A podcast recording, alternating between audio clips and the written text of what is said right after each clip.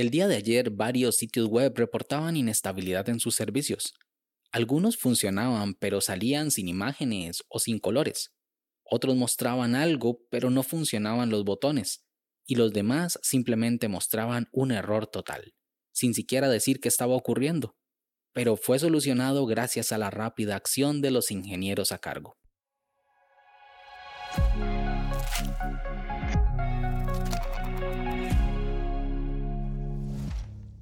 Hola a todos, esto es Daily Meeting, un podcast diario de tecnología. Este es el capítulo 83 y hoy es miércoles 9 de junio de 2021 y hoy es el Día Internacional de los Archivos, con el objeto de promover la importancia de la investigación y del resguardo de la memoria histórica y cultural. También pretende promover el acceso a la información pública, fomentando la transparencia. Mi nombre es Melvin Salas y en los próximos minutos hablaremos sobre se ha caído medio Internet. ¿Qué ha pasado? Así que, comencemos. Para algunos hablar de Internet es hablar de un lugar mágico donde están las páginas web de Google, Facebook e Instagram. Y es lo que necesitan para que funcione WhatsApp. Y tienen razón, en un gran sentido de la abstracción, eso es Internet y es tan maravilloso que no debes entenderlo muy bien para poder utilizarlo. Lo mismo sucede con muchas cosas del diario vivir, como, no sé, el microondas. Yo no tengo ni idea de dónde viene la electricidad, bueno, sí, sí tengo idea, pero hagamos de que no, ni de cómo se producen las ondas de microondas. Pero sí estoy seguro de una cosa, y es que calienta la comida que está fría. Y gracias a los botoncitos que tiene enfrente les puedo poner la intensidad y el tiempo que quiero y que la malla con huequitos que tiene la puerta me permite ver cómo da vuelta al plato mientras se calienta la comida, además de que esa malla me protege para que las microondas no frían mi cerebro. Y eso es todo lo que yo tengo que saber sobre los microondas. Y probablemente tú no tienes que saber muy bien cómo funciona Internet para poder utilizarlo. Pero al tener tantas partes es muy probable de que cuando falle algo no sepas qué hacer Normalmente, en un caso típico, cuando alguien tiene problemas accediendo a una página web desde la computadora, lo primero que hace es refrescar el navegador. Si sigue fallando, abre otra página web para ver si el fallo es de esa página web o si es todas las páginas web en general. Si varias fallan, conecta y desconecta la computadora del Wi-Fi. Y si eso no lo arregla, pues físicamente se acerca al router o al modem y lo apaga y lo enciende. Y si eso no lo repara, te acuerdas de la madre de los dueños del proveedor de servicio de Internet contratado y usas el smartphone para escribir improperios en redes sociales. Este escenario varía dependiendo si usas una laptop, un smartphone, si estás usando Wi-Fi o los datos del celular o el Wi-Fi del vecino. Pero algo que no te pasa por la cabeza es que Internet esté fallando de manera general. Porque si vamos a Wikipedia y buscamos la definición de Internet, nos vamos a encontrar con lo siguiente. Dice así, Internet, el Internet o también la Internet, es un conjunto descentralizado de redes de comunicación interconectadas que utiliza la familia de protocolos TCP/IP, lo cual garantiza que las redes físicas heterogéneas que la componen constituyen una red lógica única de alcance mundial. Sus orígenes se remontan a 1969, cuando se estableció la primera conexión de computadoras conocidas como ARPANET.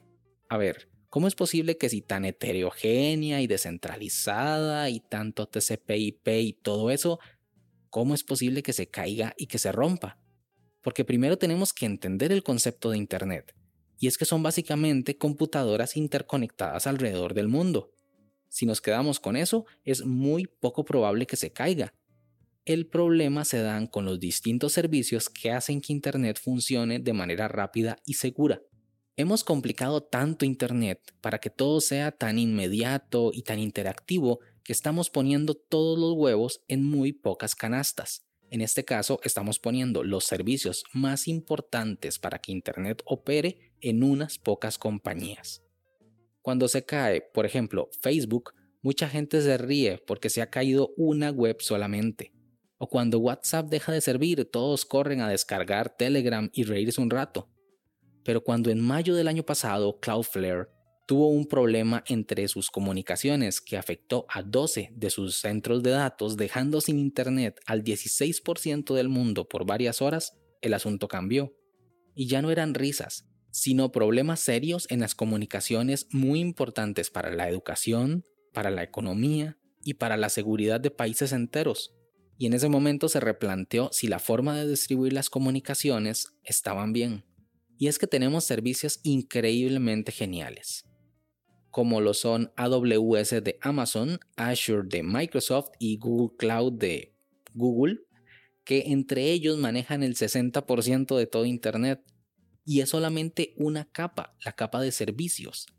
Un pequeño problema en sus protocolos y se puede paralizar el mundo entero. Claro, con los sistemas de seguridad actuales es poco probable y se espera tener la situación controlada en cuestión de minutos, pero aún así eso nos puede hacer dudar. Y algo parecido pasó ayer cuando el servicio de CDN de Fastly, una compañía, tuvo un problema interno que resultó con las caídas totales o parciales de servicios como Amazon, Spotify, Reddit o Twitch. Un CDN es un elemento de Internet muy importante que permite que los videos, las imágenes y los archivos lleguen a tu dispositivo en tiempo récord. Pero si el servicio falla, esos archivos no llegan y las páginas quedan inutilizables. Y eso fue lo que pasó ayer a muy grandes rasgos, claro. Dependemos mucho de la tecnología y mucho más de Internet. Y en este último año nos hemos dado cuenta de que no solo sirve para entretener, sino también para estudiar y trabajar. Y debemos ser conscientes de que por más robusto que sea el servicio y por más ingenieros capaces que tengan, son humanos y los errores ocurren. Desde Fastly dicen que el problema solo duró un par de horas y que todo funciona con normalidad, que trabajarán para que no vuelva a ocurrir y que se disculpan por la interrupción del servicio. ¿Y tú, eres consciente de la fragilidad de nuestro nuevo mundo digital? Sin más, este episodio llega a su fin. Recuerda dejar tus comentarios en Twitter, arroba Melvin Salas. Si quieres estar atento sobre los capítulos futuros, no olvides suscribirte desde tu aplicación de podcast favorita y también suscribirte a la newsletter semanal en melvinsalas.com barra podcast. Nos escuchamos mañana. Hasta luego.